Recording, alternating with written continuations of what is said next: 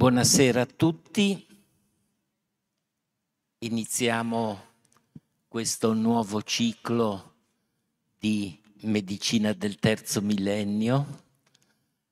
Quando nel 2018 abbiamo così pensato di inserire questa tematica nelle, eh, nei corsi di Unihauser, avevamo proprio, ci siamo dati questo scopo, e cioè di affrontare il tema della cura alla luce delle nuove conoscenze scientifiche, partendo da un dato di fatto che ormai è incontrovertibile, e cioè che in questi 20 anni del terzo millennio nel campo della medicina si sono fatti più progressi rispetto ai due secoli precedenti.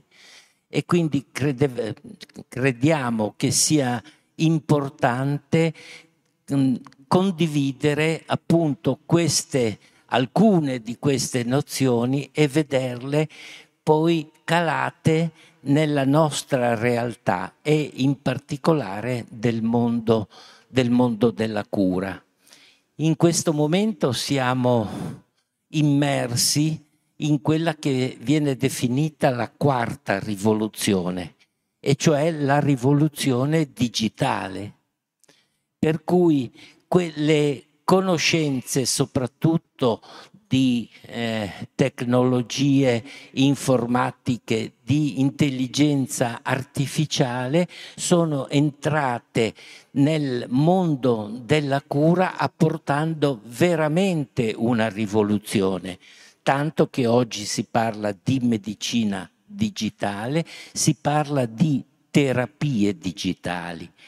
Oggi come prima conferenza ne avremo un assaggio eh, affrontando proprio la tematica della uh, uh, intelligenza artificiale, ricerca scientifica, mondo della cura e in particolare affrontando un, una, confrontandoci con una tecnologia assolutamente innovativa, inimmaginabile per lo studio dei viventi fino a pochi anni or sono parleremo cioè dell'impero, il titolo specifico impero delle luci, il supermicroscopio ottico per studiare il vivente sulla scala molecolare. Ne parlerà il professor Diaspro che poi avrò piacere di presentarvi anche se credo a tutti voi sia noto.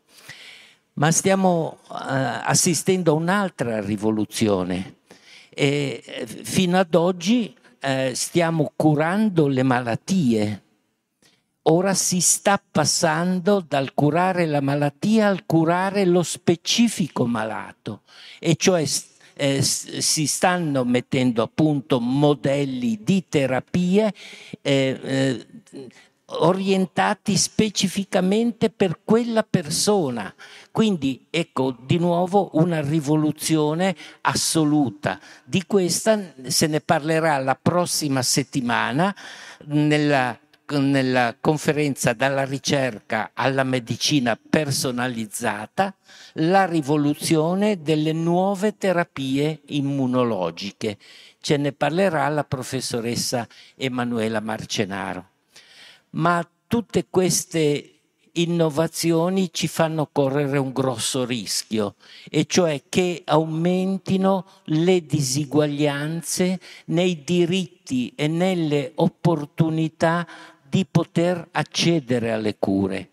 Soprattutto se facciamo riferimento ai paesi mh, più avanzati e a quelli meno, in cui effettivamente tutte queste innovazioni rischiano di, deve, di essere alla portata di pochi, escludendo i molti. Di questo di nuovo sarà l'argomento che tratteremo nella terza conferenza tra aumenti delle disuguaglianze e nuovi diritti alle cure. Di questo ce ne parlerà un economista, la professoressa Testi. Ma in tutta questa rivoluzione non possiamo lasciare da parte anche i luoghi di cura. si stanno modificando profondamente. Ad esempio, ad esempio, noi veniamo da una cultura ospedalocentrica in cui praticamente le malattie più importanti venivano curate e sono curate attualmente in ospedale, ma si stanno modificando sia i modelli con cui pensiamo agli ospedali, ma anche per spostare il luogo della cura dall'ospedale ad altre sedi. Di questo infine ne parleremo nella quarta conferenza in cui si, mh, mm, eh, verrà, eh, il fuoco sarà oh, l'organizzazione uh, di un particolare ospedale dedicato ai bambini. Ce ne parlerà un architetto, il, il, professor Giorgio Grandi e altri suoi collaboratori. A questo punto non mi resta che il piacere di presentare il relatore di questa sera, il professor Alberto Di Aspro, penso che tutti voi, o la maggior parte almeno, lo conoscano, per cui una, un, eh, tratteggerò molto brevemente il suo profilo, è direttore del Dipartimento di Nanofisica, è professore ordinario di fisica applicata al Dipartimento di Fisica dell'Università di Genova, dirige il Nikon Imaging Center all'IIT, è coordinatore di numerosi progetti europei, eh, però ha, oltre a questa fisionomia accademica ne ha una particolarissima che eh, si sposa benissimo nel suo profilo e cioè è un grande divulgatore. Eh, difatti molti di noi leggono suoi interventi su, eh, su quotidiani, è eh, presidente, del, eh, del, comitato scientifico del Festival della Scienza, che è uno dei, dei fiori all'occhiello della nostra, della nostra città, per cui ecco, credo che stasera potremo veramente apprezzare tutti eh, questa sua anche capacità di divulgazione, soprattutto in argomenti di, eh, te, di tecnologie particolarmente sofisticate che potrebbero sembrare estremamente complesse, ma sono sicuro che le renderà proprio alla portata di tutti noi. Grazie. Grazie, grazie per la presentazione, grazie a voi per essere qui oggi. Eh, in questa giornata di semifesta di fatto perché le scuole sono ancora chiuse. Il titolo, il titolo che avete trovato all'entrata è il titolo di quella che era stata la lettura iniziale con Unihauser all'ordine dei medici, ma direi che oggi invece, pur mantenendo la tematica della medicina personalizzata, dell'uso dell'intelligenza artificiale e di altre cose, vorrei orientarla un po' di più su quella che è la mia passione che è la microscopia e che comunque è la cosa che so fare e credo di saper fare. Le cose che magari vi interesseranno e vedrete e troverete belle sono merito di questi ragazzi e di queste ragazze che lavorano nel gruppo di ricerca. All'IT eravamo 200 nel 2008, oggi siamo 2000, l'età media rimane 35 anni e sono tutti giovani che passano per i laboratori, lasciano una traccia, lavorano nei vari gruppi di ricerca ed è un piacere, devo dire, lavorare con loro.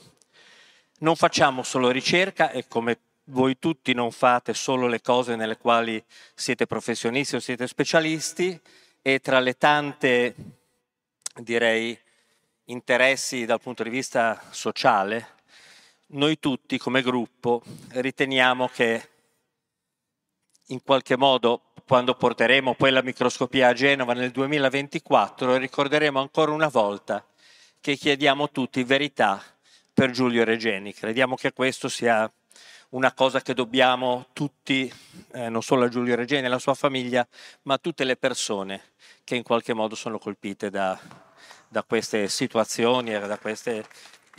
Insomma, credo che sia un dovere di ognuno chiedere questo, affermare questo per noi tutti. Allora, quindi il titolo è L'impero delle luci. il supermicroscopio ottico, declineremo su questo, declineremo sul vivente e sulla scala molecolare. Pochi giorni fa eh, si è in qualche modo celebrato per gli amanti della musica i 50 anni di un disco che forse conoscete un po' tutti e del quale avete senz'altro visto la copertina, che è quello dei Pink Floyd, Il lato oscuro della luna. E allora ho pensato di cominciare da qui perché ci sono le luci, perché c'è una luce bianca che diventa di tanti colori, come quella dell'arcobaleno, e che è quella che proveremo ad usare.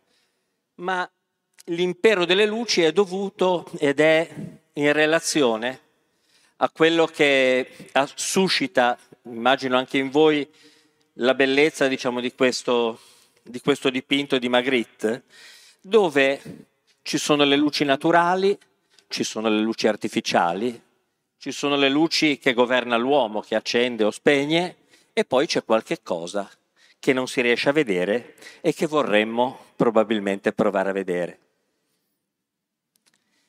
Il fatto di usare la luce per conoscere è storia datata in qualche modo. Eh, in qualche modo mi richiamo, beh, forse un po' immodestamente, diciamo come idea di interazione, però la luce che è la conoscenza proietta una realtà da qualche parte alla quale l'uomo accede e dalla quale può provare a capire quello che gli succede e quello che succede intorno. Ma devo dire che recentemente sono stato molto colpito da questo film che è uscito nelle sale cinematografiche, non so, magari qualcuno di voi l'ha già visto, i Fablemans, perché nel trailer che ho visto c'è tutta la storia di chi lavora con la luce. No, c'è qualcuno che a un certo punto dona un oggetto, permette di costruire un oggetto, per registrare quello che la luce ci permette di vedere e qualcun altro che cerca di vederlo in qualunque modo, in questo caso nel palmo delle mani. Questa storia in realtà è la storia di Spielberg, eh, quel dito illuminato. È la storia di Spielberg, ma quel dito illuminato e la luce è di nuovo storia datata, è la storia di Newton, è la storia di tantissimi scienziati che con la luce hanno cercato di capire come interpretare e come capire quello che succedeva intorno a loro.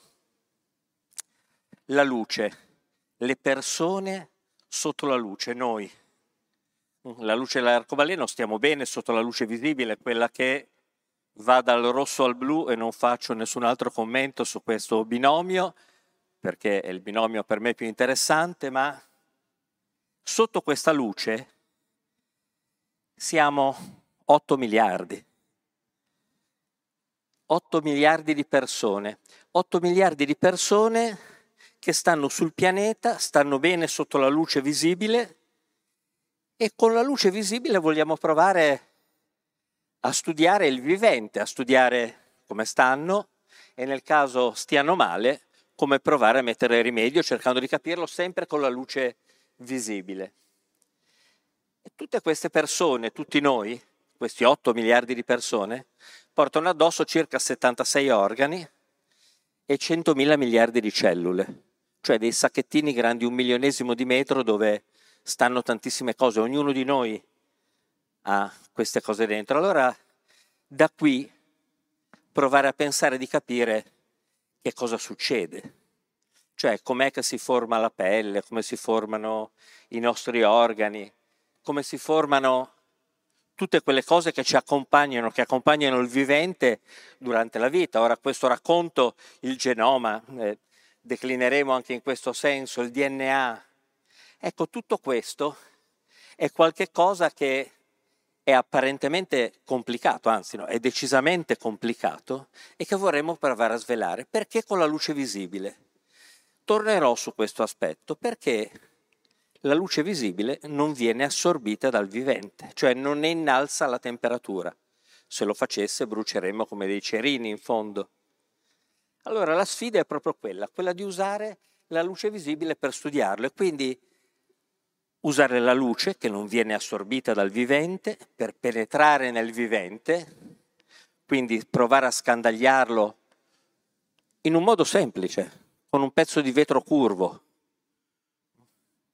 e provare a entrare in quelli che sono i nostri meccanismi di funzionamento e lì accedere a quel mondo fatto di 100.000 miliardi di cellule che abitano ognuno di noi e che esprimono la loro diversità come la esprimiamo noi.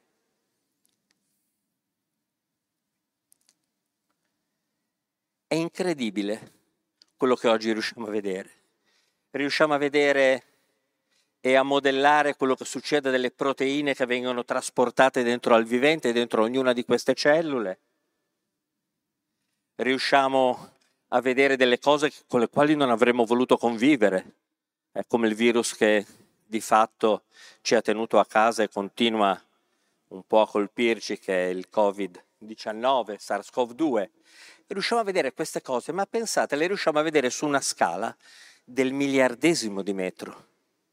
Il nostro occhio, non so se ci avete mai pensato, tornerò anche su questo, riesce a vedere il decimo di millimetro, che sono centomila miliardesimi di metro.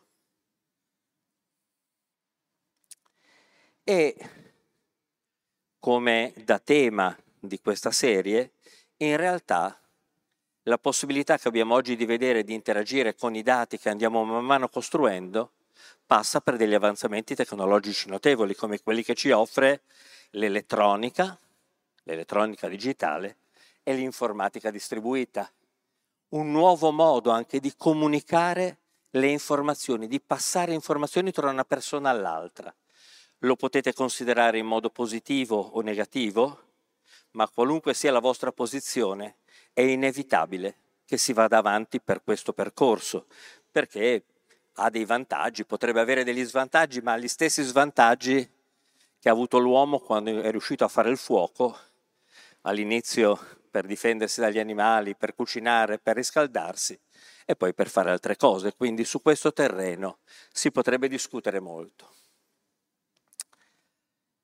Il fatto di andare alla scala molecolare del vivente vuol dire scendere di diversi ordini di grandezza. Vi ricorderete delle potenze di 10?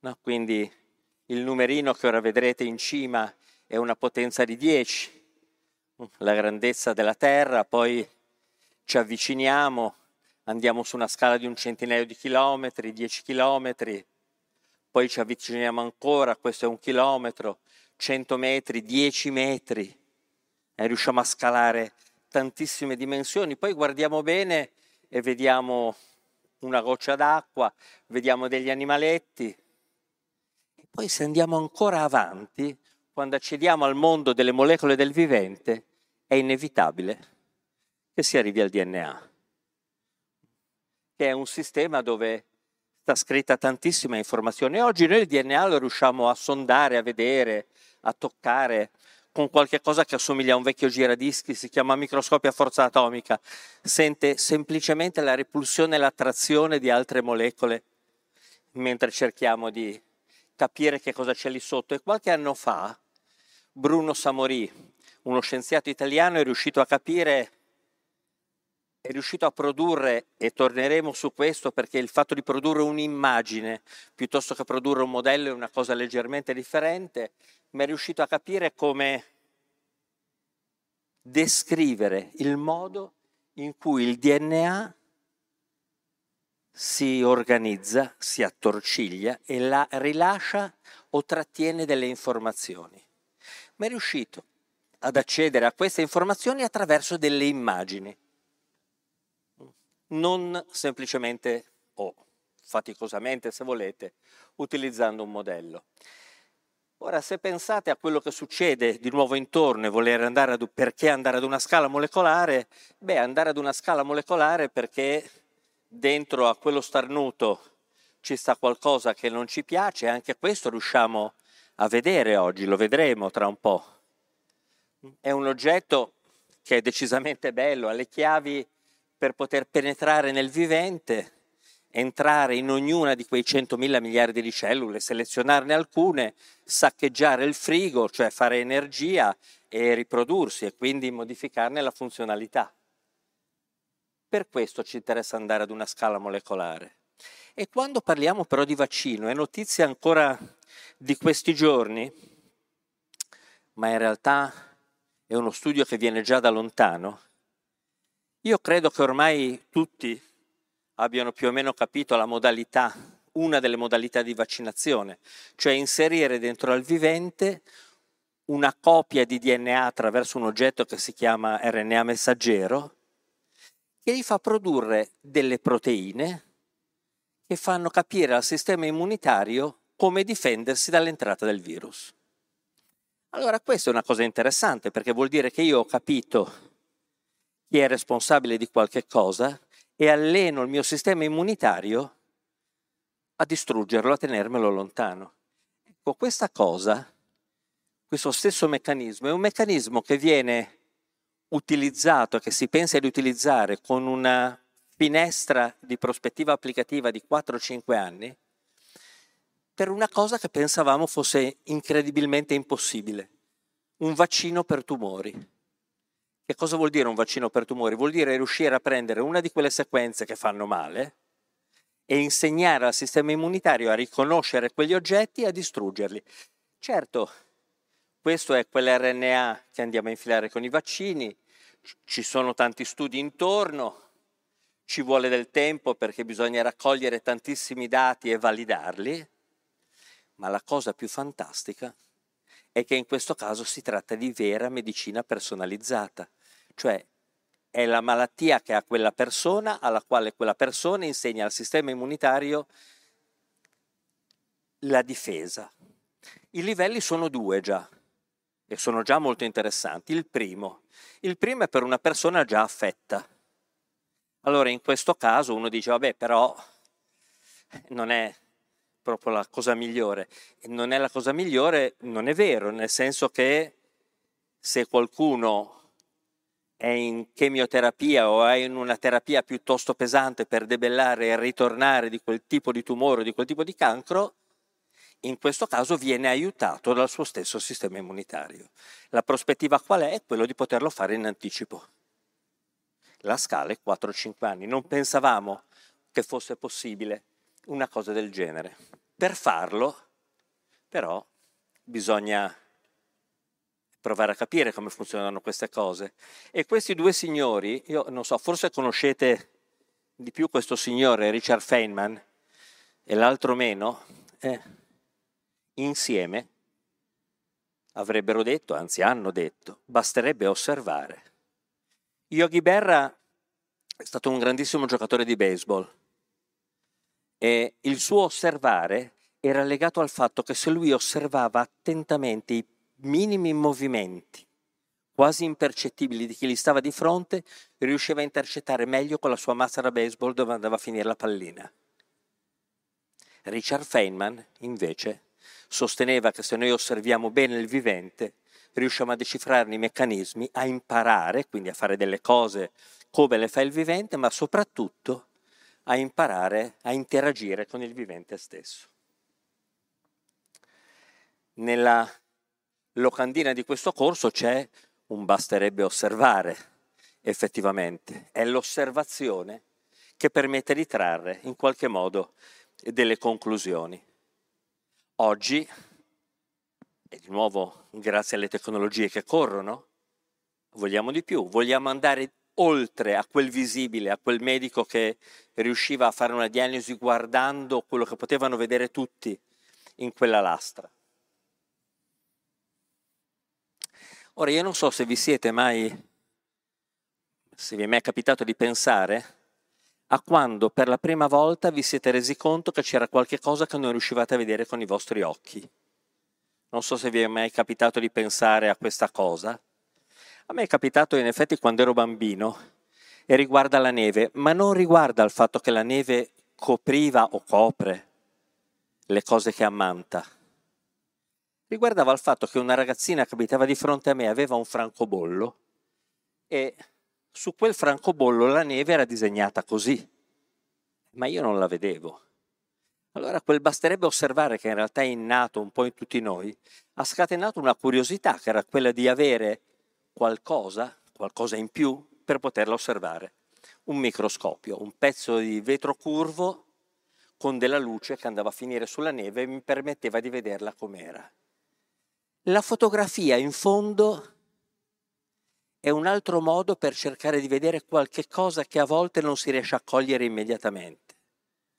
Gianni Berengo Gardini, la fotografia è, è la realtà, no? voi state fotografando esattamente quello che c'è di fronte a quella macchina fotografica, però il modo in cui inquadrate, il momento in cui scegliete quella scena, fanno diventare quella foto più o meno interessante cioè vi fanno vedere qualche cosa che in mezzo a tutte le altre cose lì per lì non eravate riusciti a vedere. Allora questo cerchiamo di fare anche con il microscopio. E parlando di fotografie, conoscete tutti, immagino, questa foto e tutti avrete più o meno un'idea di chi ha passato la borraccia a chi, ma non avete la certezza. Quando guardate questa foto qualcuno può dire che Bartali era più generoso, che Coppi voleva vincere e quindi provare a dedurre chi dei due l'avesse passata. Vi servono altre informazioni. Questo sarà il trucco per realizzare la supermicroscopia. In questo libro, quello che gli occhi non vedono, ho deciso di iniziare in realtà con una poesia e ritorno ad una discussione che ho fatto poc'anzi, diciamo, circa il fatto che la cultura umanista e la cultura, se volete, scientifica, che io in realtà identifico in, una, in un'unica parola, cultura.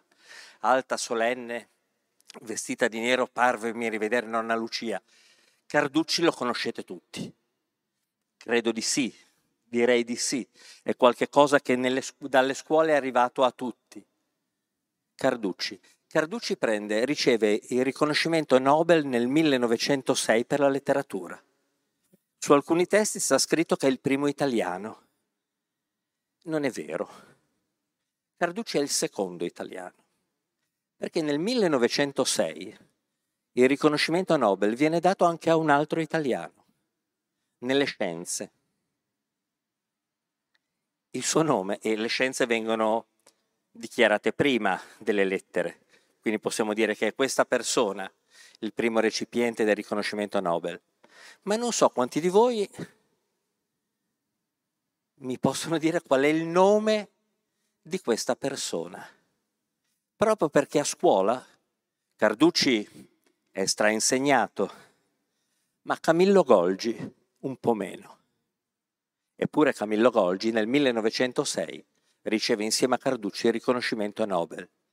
Perché l'ha ricevuto? Perché Carducci, perché Golgi cercava di vedere qualche cosa che gli altri non riuscivano a vedere.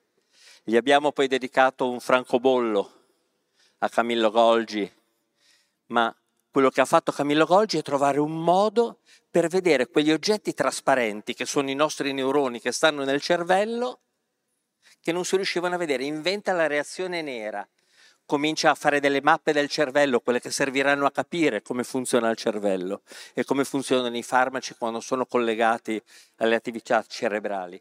Certo, oggi queste mappe le sappiamo fare in modo colorato con dei microscopi, con degli strumenti estremamente avanzati, ma Cavillo Golgi ha fatto quel salto. Eppure pochi conoscono Camillo Golgi e spero che sempre di più invece lo possano apprezzare e leggere anche i suoi racconti. Basterebbe osservare. C'è un'altra persona alla quale non è stato dato il giusto riconoscimento e lo dico a tutte le donne presenti qui e anche agli uomini. Questa persona si chiama Rosalind Franklin. Rosalind Franklin nella scienza è famosa per la cosiddetta foto numero 51. Cosa ha fatto Rosalind Franklin? Rosalind Franklin ha studiato in quei 100.000 miliardi di cellule che stanno nel nostro corpo, in ognuna di queste, stanno due metri di DNA che contengono tutta l'informazione che ci serve per andare avanti. Ecco, lei è la persona che attraverso questa fotografia ha capito che quelle molecole si organizzavano come su una scala a chiocciola. Io non so quanti di voi di fronte a questa fotografia avrebbero potuto dire il DNA è organizzato come una scala a chiocciola, la doppia elica del DNA. Beh, certo, Rosalind Franklin era un fisico, aveva una conoscenza in termodinamica, in fisica notevole, quindi sapeva apprezzare i modelli e dai modelli riusciva a ricavare informazioni rispetto a quello che riusciva a vedere con i suoi strumenti, questo. Eppure il Nobel per il DNA lo presero Watson, Crick e Wilkins per un articolo di una pagina, anzi, più precisamente per tre righe di quella pagina. Non sfugge alla nostra attenzione che il modo di organizzarsi del DNA influenza i meccanismi di trasmissione genica. Punto. Rosalind Franklin partecipava spesso alle riunioni di Watson, Crick e Wilkins e criticava spesso i loro modelli. Loro erano più teorici, Wilkins era più sperimentale. Diceva, ma nei vostri modelli gli zuccheri, i fosfati, dove stanno? Li avete messi tutti. Criticava. Poi tornava in laboratorio, faceva le sue misure, andava alla riunione dopo e scopriva che quei modelli erano in accordo con le sue misure nuove. Rosalind Franklin non prese il riconoscimento Nobel non perché morì prima del Nobel. Questo è falso, viene raccontato questo ma è falso, perché allora non c'era questa indicazione nella commissione Nobel e Rosalind Franklin non seppe mai perché morì prima, che Watson e Crick erano i revisori anonimi della sua attività, cioè erano le persone che giudicavano la sua attività di ricerca, quindi avevano in modo anonimo prima di tutti gli altri i suoi dati sperimentali. Eppure con quell'intuizione della doppia elica si è andati avanti, il progetto Genoma, eh, riusciamo a fare all'interno dell'uomo, riusciamo a fare una mappa digitale effettivamente dei vari comparti, di dove vanno a finire le malattie, di come si sviluppano gli organi. Tutto questo grazie a quell'intuizione e a quella scoperta. E il DNA, che è questo filamento qui, riceve continuamente sollecitazioni dalle proteine che stanno intorno, bussano alla porta, chiedono di rilasciare le informazioni, quelle che l'mRNA copierà per far andare avanti il vapore, diciamo che siamo noi viventi, e a seconda che le informazioni vengano trasferite in modo corretto o sbagliato, eh, viviamo bene o viviamo male. Devo dire che Rosalind Franklin viene, permettetemi il termine, vendicata da Emmanuel Charpentier e Jennifer Doudna.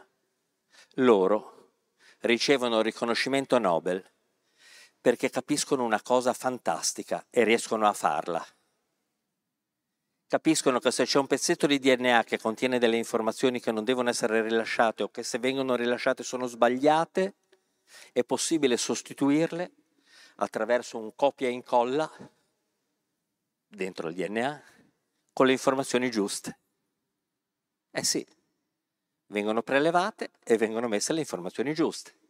E uno potrebbe pensare che poiché il modello sembra apparentemente, è di fatto un modello complicato, che questa sia solo una storia di risvolto accademico, di articoli scritti, libri su libri, ma in realtà questa è una storia che ha avuto due ragazzi che hanno già beneficiato della possibilità di riuscire a fare il copia e incolla. Partendo da cosa? Da quel basterebbe osservare del vivente, entrare nel vivente, capire come funziona e provare ad agire di conseguenza. Allora noi usiamo la luce, abbiamo dichiarato all'inizio l'impero delle luci per poter fare queste cose, ma prima di addentrarci sulla parte delle luci, devo dire che luce è luce, eh, la chiamiamo anche fotoni, la chiamiamo anche campo elettromagnetico, poco importa, ma questo signore ha capito tanti anni fa che riusciva a produrre degli elettroni e i portatori di corrente mandando della luce su dei metalli. La luce è sempre stata molto interessante. È lì che è nata e prese il Nobel nel 1905 per questa cosa. È lì che è nata la meccanica quantistica, quella che l'anno scorso ha consegnato riconoscimento a queste tre persone, Alena Specht, Clauser e Zelinger poco importa che ci addentriamo nella motivazione eh, per gli esperimenti sulla violazione delle diseguaglianze di Bell, poco importa questo, anche su un argomento fondamentale, meccanica quantistica. Quello che importa è che è relativo alla meccanica quantistica, quella che molti di noi pensavano e pensano forse tuttora, che sia un'elaborazione filosofica, perché effettivamente nessuno di noi di fronte alla storiella o storia del cosiddetto gatto di Schrödinger, quello che scoprite sei vivo o morto quando aprite la scatola, ha mai pensato che quel gatto potesse essere contemporaneamente vivo e morto, contemporaneamente. Ora mi rendo conto che la storia sembra un po' strana, ma voi immaginate a Roma di andare a mettere due palline colorate in due scatole differenti. Poi chiudete queste scatole a Roma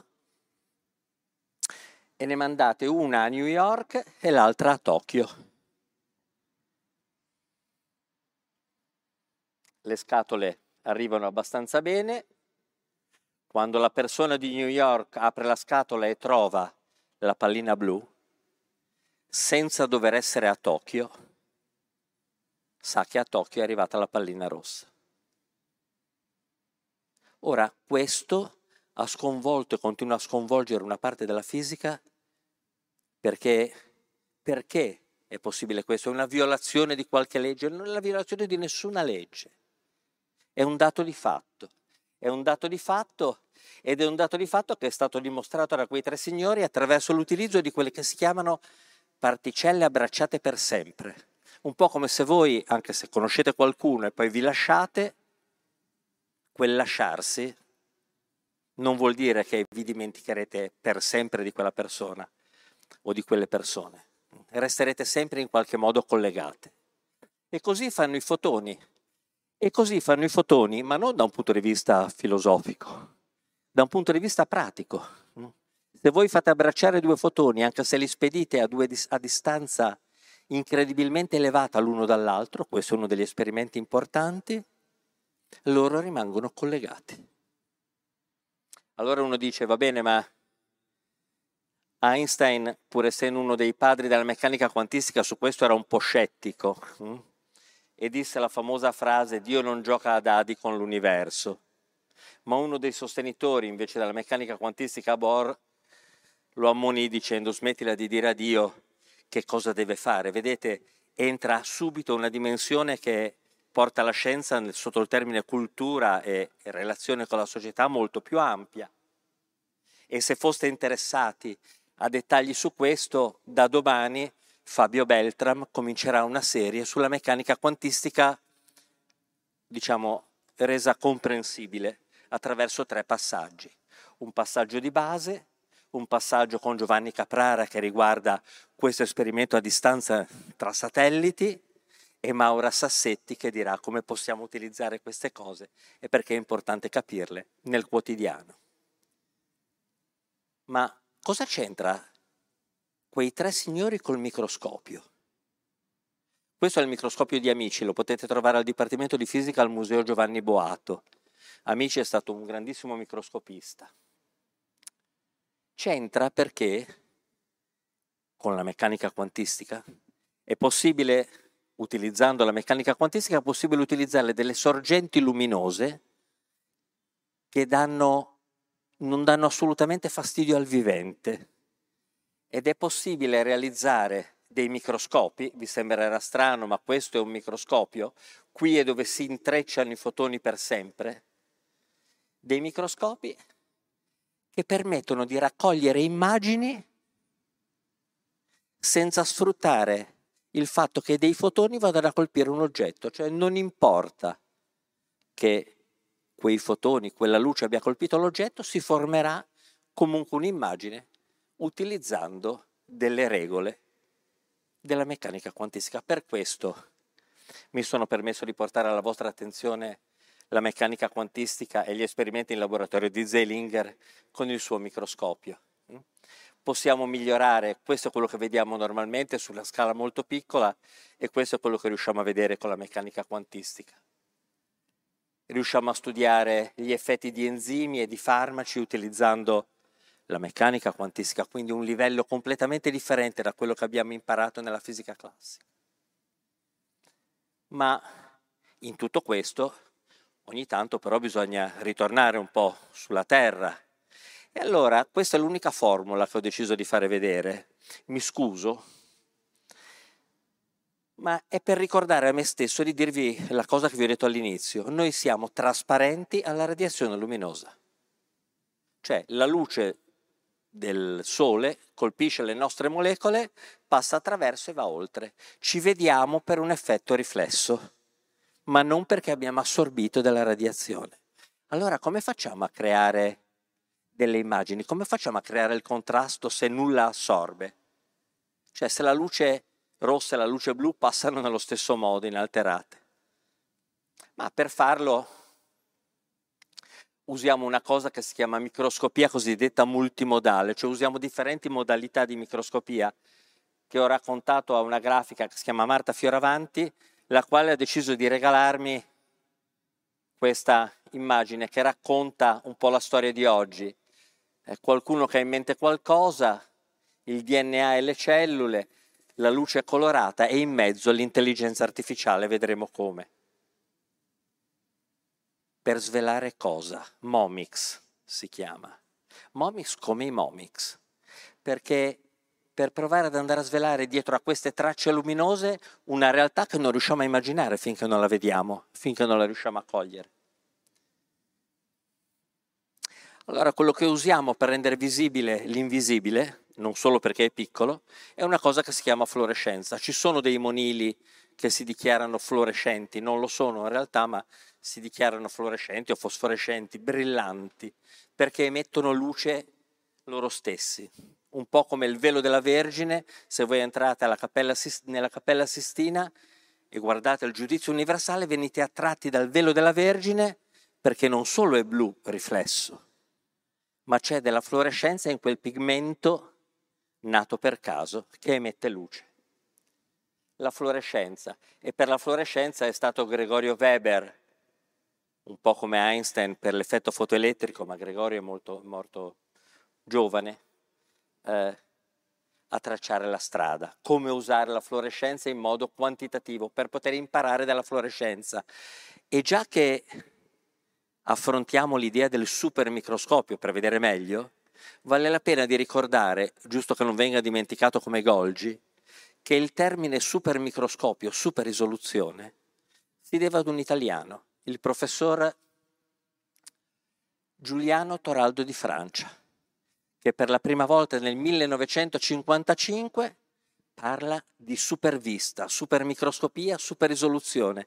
Ma cosa accidenti vorrà dire super? Violeremo le leggi della fisica? No. Aggiungeremo delle informazioni a quello che riusciamo a vedere col nostro pezzo di vetro e la nostra luce dell'arcobaleno per costruire la nostra immagine e la nostra immagine sarà un'immagine con un dettaglio migliore di quello che ci permetterebbero i nostri occhi o lo stesso microscopio. Lo stesso microscopio che rimane quello di Plinio il Vecchio, rimane la goccia di rugiada sulla foglia che permette di vedere meglio la nervatura. Allora dobbiamo costruire dei microscopi, li costruiamo nei laboratori, e coloriamo il vivente per poter accedere all'organizzazione delle molecole che stanno lì dentro per almeno due motivi. Ve ne sono molti di più, ma due sono fondamentali. Il primo, provare a capire come si organizzano, e questi sono i colori delle diverse molecole, le diverse molecole dentro ognuna delle cellule per determinarne il funzionamento corretto o malato, eventualmente e l'altro perché nel caso riusciamo a trovare un dispositivo farmacologico per riuscire a capire se il dispositivo farmacologico ha effetto. E siamo in grado di fare anche delle cose che sono incredibilmente strane. Siamo in grado di colorare in una mamma cellula, questa, un pezzettino di DNA e quando la mamma cellula si divide andare a vedere nelle cellule figlie dove è andato a finire se la malattia si è propagata o no, se la cellula curata ha propagato la cura o no. Sempre utilizzando il microscopio e la luce e poi riusciamo a vedere le singole molecole. Singole molecole, sono grandi 5 miliardesimi di metro, sono veramente piccolissime. Eppure riusciamo a vederle, riusciamo a costruire delle mappe mi spiace, è un po' scura, ma qui compaiono delle singole molecole, ognuna di queste viene messa nell'immagine, ma la differenza tra quello che potrei vedere io a occhio con un microscopio normale è che ho la precisione di miliardesimi di metro. Questo lo riusciamo a fare. E lo riusciamo a fare anche negli ammassi di cellule, non solo su un vetrino, ma anche in un tumore che sta evolvendo. Riusciamo ad andare a vedere lì dentro con un piccolo trucco che è quello di andare ad annegare questo tumore dentro un fascetto di luce, che è questo, che è questo qui. Riusciamo a vedere molecola per molecola con i puntini blu che cosa succede in quell'ammasso di cellule tumorali. Riusciamo a vedere che cosa succede quando i neuroni si mandano informazioni l'uno con l'altro a livello dei bottoni sinaptici, che sono di nuovo molto piccoli. Siamo ancora tra gli anni 2005 e 2010. Poi, nel 2014, la comunità scientifica raccoglie un grande riconoscimento, riconoscimento Nobel da queste tre persone, Betsy, Gell e Mörner viene riconosciuta l'importanza della microscopia a super risoluzione, la vecchia idea di Toraldo di Francia.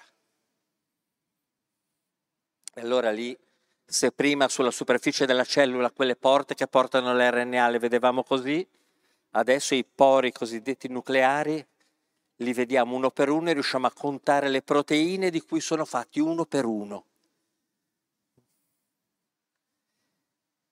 E i più recenti risultati, che sono del maggio del 2021, dicono che siamo in grado, con la luce del sole e un pezzo di vetro e un po' di elettronica e un po' di informazioni aggiuntive, di osservare le molecole nel vivente con la precisione di un angstrom, cioè subatomica senza dover andare a basse temperature e senza dover andare ad altissime pressioni, sotto pressione atmosferica. Beh, come direbbe o ha scritto già Richard Bach nel Jonathan Livingston, non ci sono più limiti effettivamente per la microscopia, per la possibilità di indagare le cose. Ed è per questo che vi faccio vedere questa bruttissima immagine, ma solo per farvi vedere che in realtà dietro a questa resa che è esteticamente carina, dietro c'è uno strumento che è incredibilmente complicato, uno strumento grande che sta sui tavoli ottici, poi viene compattato in un tostapane, però questo è quello che fanno i giovani e le giovani che lavorano nei laboratori in quella che si chiama microscopia. Toraldo di Francia però aveva invitato ad utilizzare più informazioni il modo più semplice che abbiamo per utilizzare più informazioni è quello di utilizzare più occhi. Allora, recentemente, e mi permetto di nuovo di fare vedere questa diapositiva mm, apparentemente ostica, ma solo perché qui c'è un nome. E il nome è Mario Bertero. Mario Bertero è stato un professore all'Università di Genova che nel 1980 ha detto alle persone se usate più occhi riuscite a vedere meglio. Sembra scontato, ma in realtà per costruire quel microscopio ci sono voluti molti anni, almeno una trentina, sono 25 occhi che stanno dentro un microscopio, ognuno di questi occhi guarda il punto centrale e i primi vicini, quindi aumenta le informazioni e aumentando le informazioni riesce ad ottenere un dettaglio finissimo del vivente. E in effetti è semplice. Usiamo più occhi, raccogliamo più informazioni.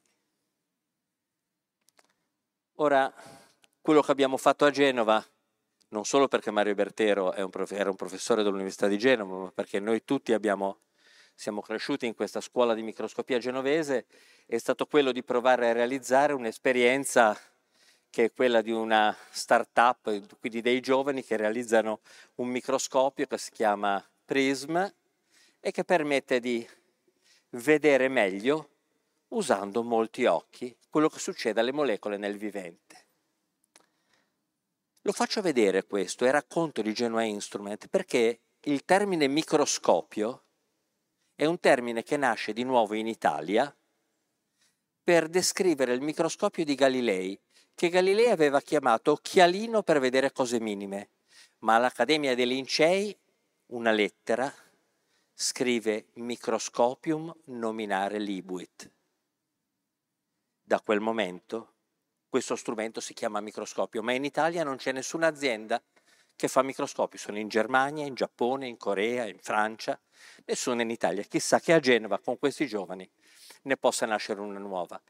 Ma queste idee di usare i multiocchi sono state usate e trasferite anche a delle aziende di settore, una come la Nikon che ha dato un riconoscimento comprensibilissimo, forse più comprensibile in inglese, per le ricerche fatte proprio all'Istituto Italiano di Tecnologia. Quindi la nuova punta della microscopia è sviluppata a Genova ed è commercializzata in questo momento nel mondo. È un microscopio N-Spark si chiama, col quale si riesce a vedere meglio il vivente con pochissimo sforzo. Il vivente. Sono tante le tematiche che cerchiamo di affrontare. Tra queste tematiche ci sono i meccanismi con cui il cancro nasce ed eventualmente si può debellare. Ci sono le tematiche legate ad una malattia rara che si chiama progeria, non so se la conoscete, ma è quella dei bambini nati vecchi. Un piccolo difetto nella membrana del nucleo li fa nascere vecchi e morire giovani per affaticamento del muscolo cardiaco. E poi la più terribile per i bambini, il neuroblastoma, quella che fa dire al bambino che è stanco, che gli fanno un po' male le gambe, avrei sudato e ti avevo detto di non andare a giocare a pallone e invece ha un tumore osseo. È una malattia rara, se ne occupano in pochi, però crediamo di poterla affrontare proprio con questi strumenti. Beh, come anche il SARS-CoV-2 in questo caso. SARS-CoV-2 che riusciamo a monitorare di nuovo con un microscopio ottico, nella sua entrata quella rossa è la membrana di uno di quei 100.000 miliardi di cellule e quella verde è la strada che si fa per entrare lì dentro. Poi ogni tanto si va alla macchinetta del caffè e alla macchinetta del caffè nascono un sacco di idee. Io non so se avete mai pensato che quando prendete il caffè mettete in un certo modo la monetina nella macchinetta. Eh, la mettete, immagino, eh, nella fessura. Se cercate di metterla a 90 gradi è difficile prendere il caffè. Se da buon temponi decidete di lanciarla verso la macchinetta, prima o poi magari riuscirete a beccare la fessura e prendere un caffè, ma ci vuole un po' di tempo. Ed è davanti alla macchinetta del caffè che a volte capita che qualcuno starnutisce e, e in questa valanga diciamo, di goccioline d'acqua di nuovo ritorniamo alla questione del SARS-CoV-2. E proprio pensando a questa modalità è venuto in mente di trasformare il microscopio in un sistema per provare a rilevare che cosa c'è dentro a quelle goccioline. Usando, mi scuso per il termine, ma si chiama proprio luce polarizzata. È quella degli occhiali Polaroid. Immaginate che la luce adesso è un'onda elettromagnetica che rotea come una monetina nello spazio, ma se incontrerà dentro a quelle goccioline questo oggetto e noi avremo fatto un buon modello per spiegare che cosa succede alla luce quando lo incontra, riusciamo a capire se in un ambiente affollato c'è quello che si chiama aerosol, cioè ci sono tante goccioline potenzialmente portatrici di SARS-CoV-2 o di qualunque altra malattia. Quindi questo di nuovo fa parte della supermicroscopia e della sua abilità di poter riconoscere, di poter fare delle mappe di potenziali agenti patogeni dentro a delle goccioline. Immaginate di metterlo in un drone che lanciate qua dentro, o lanciate in un cinema, o lanciate in un teatro, che manda un po' di luce in giro, la raccoglie con la legge della luce polarizzata e vi dice se c'è pericolo, se non c'è pericolo. Poi, ritornando brevissimamente al DNA, ma ho quasi terminato, sempre la luce polarizzata, vi ricordate la doppia elica? Allora, la monetina, è interessante lanciarla, la luce che fa come una monetina e se, in, se entra nelle tasche giuste può darci delle informazioni interessanti. Tanti anni fa un biofisico, Carlos Bustamante, aveva studiato nella sua tesi di dottorato la possibilità di utilizzare il lancio di una moneta di luce polarizzata nel DNA, in complessi contenenti il DNA, per capire se era più o meno, condensa, più o meno condensato, cioè se rilasciava più o meno informazioni e che tipo di informazioni. Abbiamo ripreso questa cosa negli anni 90 e poi cocciutamente abbiamo rifatto delle simulazioni in questi anni perché avevamo a disposizione degli strumenti, quindi nel 2022 il lockdown ha fatto fare tante cose teoriche, per capire se effettivamente riuscivamo a capire dal lancio di quella monetina se il DNA era così, così o un po' più compattato. La risposta è sì, e allora perché non andare a costruire un microscopio, che è sempre fatto da un po' di luce, una lente e qualche altro piccolo dispositivo, per vedere se riusciamo a capire come si compatta il DNA nelle cellule senza dover usare nessun marcatore, nessun mezzo di contrasto, semplicemente lanciandoli dentro la monetina. Quindi questa è l'informazione un po' tenue che viene quando non c'è nessun mezzo di contrasto, questa con il mezzo di contrasto per imparare come stanno l'una con l'altra. Allora con questo strumento pensiamo di affrontare la complessità di una cellula che evolve in modo naturale, in modo sano o in modo malato, e che organizza il suo DNA in modo differente, perché se fosse nello stesso modo sarebbe sempre sano o sempre malata.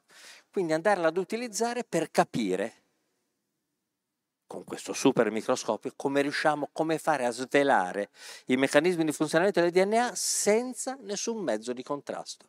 Perché quando prima avete visto i bei colori, avete visto le molecole fluorescenti, vuol dire che qualcuno è andato a mettere lì dentro dei segnalini attaccati alle cose che ci interessava vedere, il famoso appunto mezzo di contrasto. Il problema che abbiamo è che quel super microscopio che avete visto così complicato nella sua parte ottica produce tantissimi dati. E allora quello che ci serve è rispolverare qualche cosa che è datato, datato 1950, l'intelligenza artificiale, della quale oggi si sta parlando un po' a sproposito dal mio punto di vista. E con l'intelligenza artificiale che cosa possiamo fare?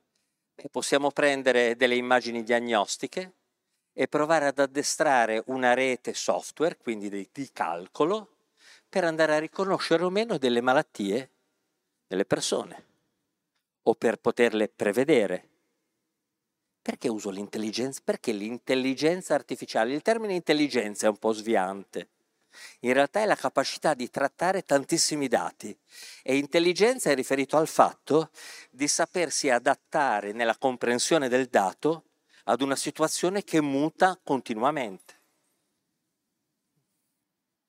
Se voi poteste entrare in un programma di intelligenza artificiale e voleste riconoscere quest'automobile, in nessuno dei suoi passi riuscireste a riconoscere un'automobile. Eppure questo programma evolve e calcola in modo da poterla classificare bene. Ora,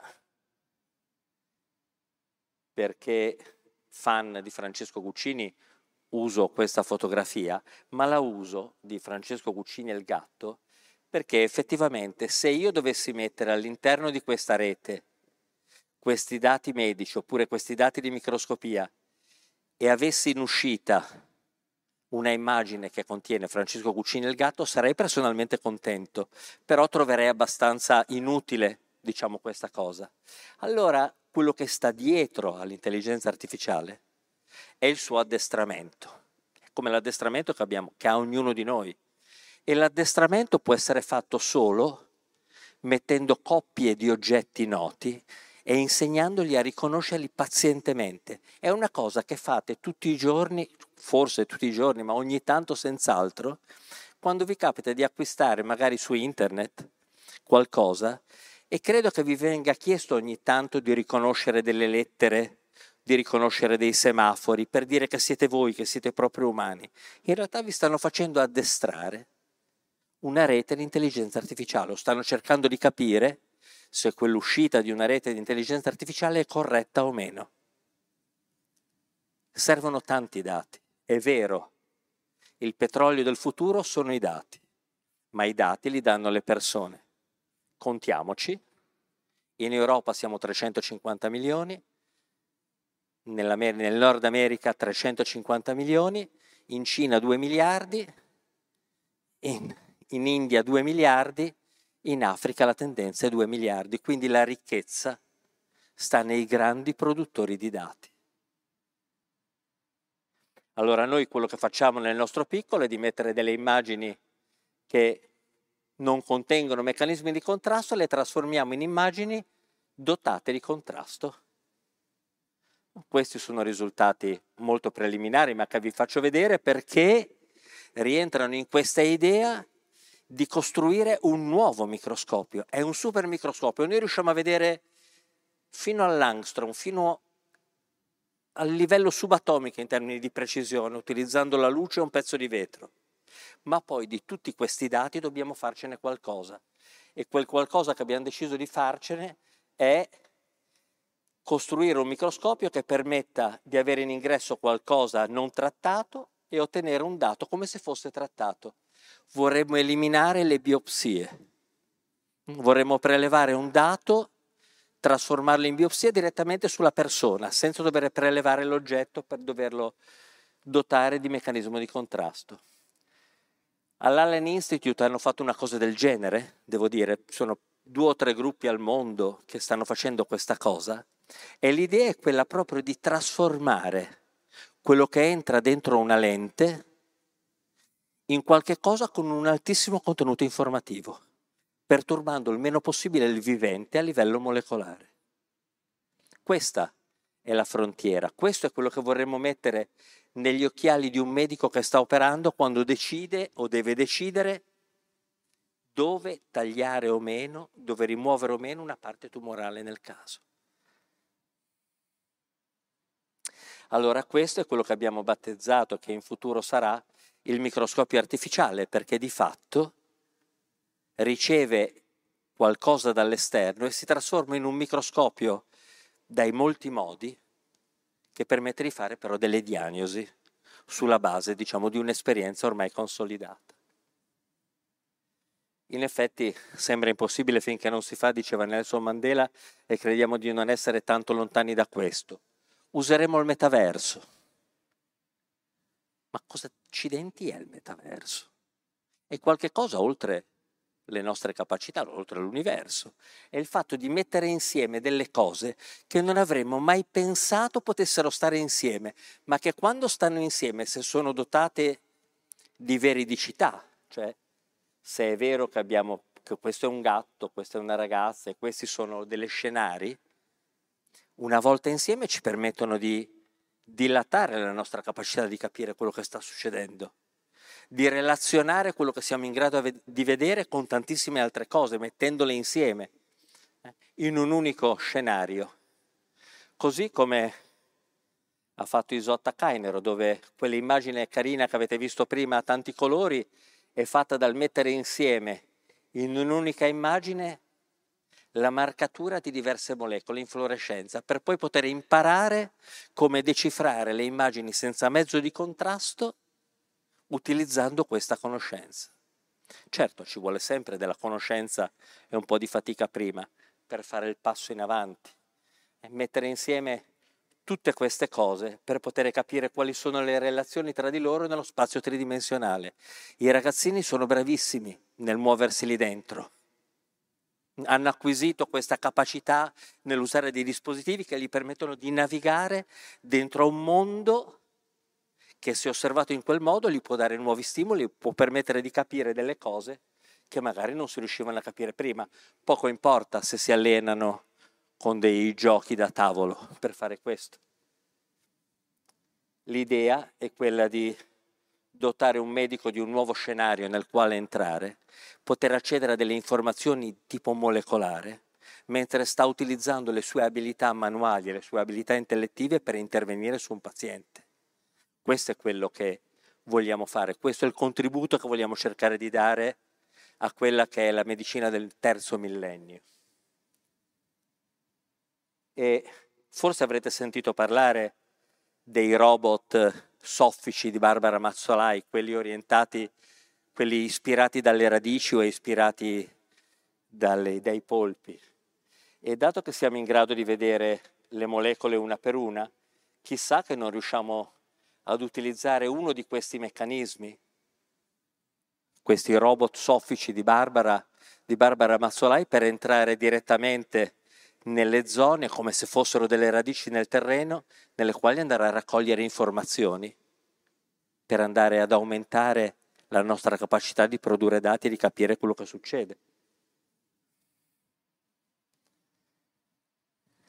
Concludo, ma concludo, vorrei farvi vedere questo filmato, spero di aver alzato il volume, ma c'è un po' di musica, non è però eh, la trovo, la trovo piacevole comunque con questo filmato. E faccio vedere iCab, che è il robot bambino dell'IT. Lo faccio vedere perché la rilevanza di iCab non è tanto quello di essere un robot che può portarvi da bere. La rilevanza di iCab è quello di essere un laboratorio che è in grado di utilizzare i dati per permettere agli umani di avere interazioni anche a distanza con i dati stessi di poter dotare il medico della capacità eventualmente di teleoperare a distanza o di guidare delle persone o di avere interazioni quando non si può viaggiare perché magari si è malati o per qualunque altro motivo. Insomma, per poter estendere la nostra capacità di avere relazioni con altri, eventualmente robot, ma eventualmente anche umani.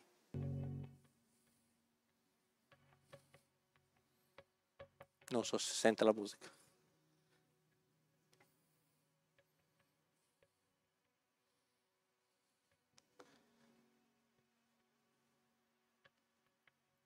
c'è un umano che...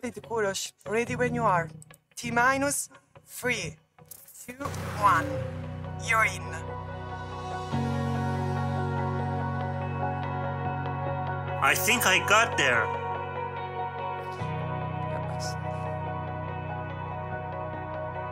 Welcome to Venice. I'm happy to be here. It's just like I'm really there. I can use my eyes and walk around in such a realistic way.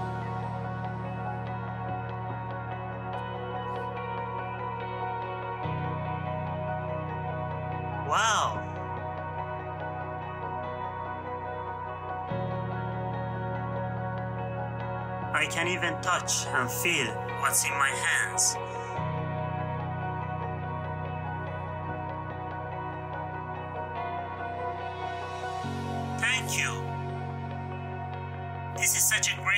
to experience things.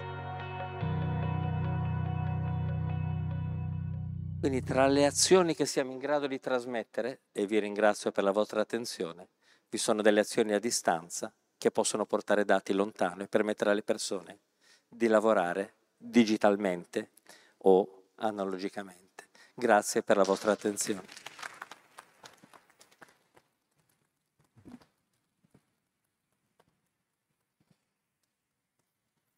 Grazie.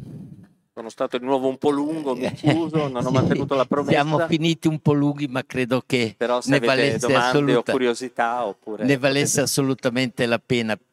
All'inizio eh, stavamo discutendo di studi scientifici, studi umanistici, eccetera. Credo che abbiamo assistito a una meravigliosa sintesi di, di umanesimo e di scienza per cui eh, eh, abbiamo ascoltato di cose complesse, divulgate intanto così con un umanesimo veramente mirabile, ma anche con una semplicità, penso, accessibile a tutti. Non so se abbiamo tempo per una o due domande, siamo finiti un po' lunghi, se uno alza rapidamente la mano lo si oppure ci possiamo credo che possiamo email, allora insomma, come volete. io ne avrei tante Capisco. ma credo che ecco ah, c'è ah, ecco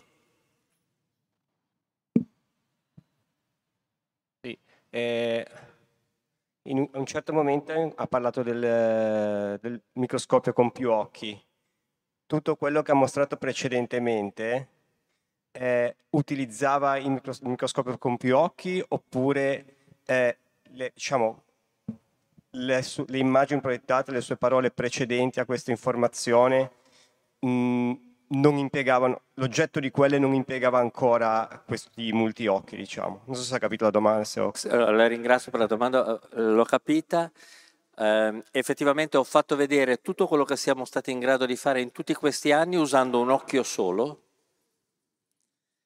ma a un certo punto la tecnologia rispetto a queste idee espresse da Mario Bertero e da altri negli anni Ottanta ha permesso di realizzare dei sensori multiocchi. Uno potrebbe dire che le telecamere con tanti pixel o la macchina fotografica sono già dei sensori a multa, tanti occhi, ma la grande differenza tra quei tanti piccoli occhi e questi sono che quei tanti piccoli occhi sono dipendenti uno dall'altro, cioè devono aspettare che l'informazione si registri su uno e poi scandire l'altro.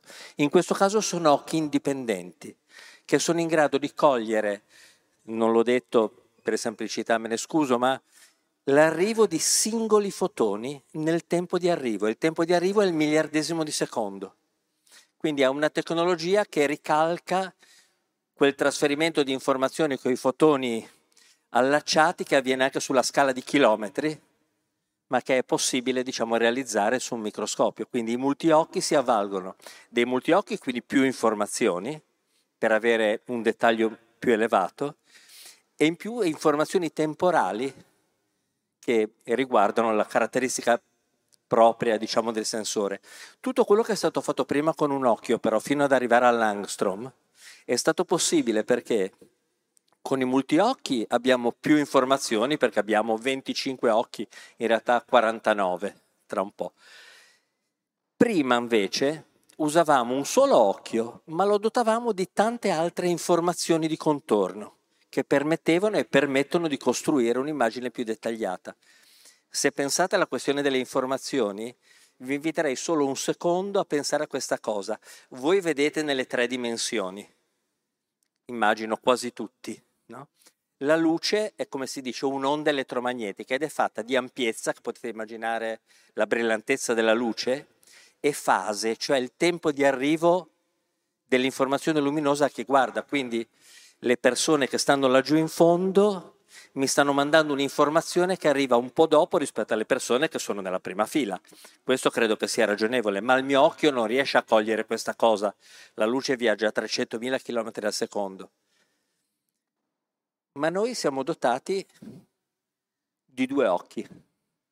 Quindi avendo due occhi abbiamo due incognite, il tempo di arrivo e la brillantezza, e i due occhi ci permettono di risolvere, come ci hanno insegnato a scuola, con due equazioni il sistema per due incognite e quindi vediamo nella terza dimensione.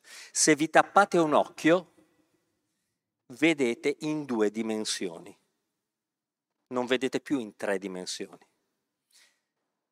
Immagino che alcuni di voi stiano pensando, qualche volta mi è capitato eppure ho continuato a vedere in tre dimensioni. E sono perfettamente d'accordo, siete gentili a non rimarcarmelo, ma quello che ho detto è vero.